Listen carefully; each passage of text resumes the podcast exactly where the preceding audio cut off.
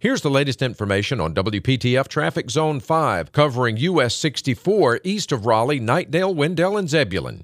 Eastbound 64 bypass looking at stop and go delays from 440 the Beltline on over to 540. And you can also expect slow traffic eastbound uh, 64 bypass near Rolesville Road. Tune to AM 680 WPTF, the traffic station with traffic reports every 10 minutes on the 8s, morning and afternoons. Zone by zone reports are an exclusive feature of WPTF Triangle Traffic.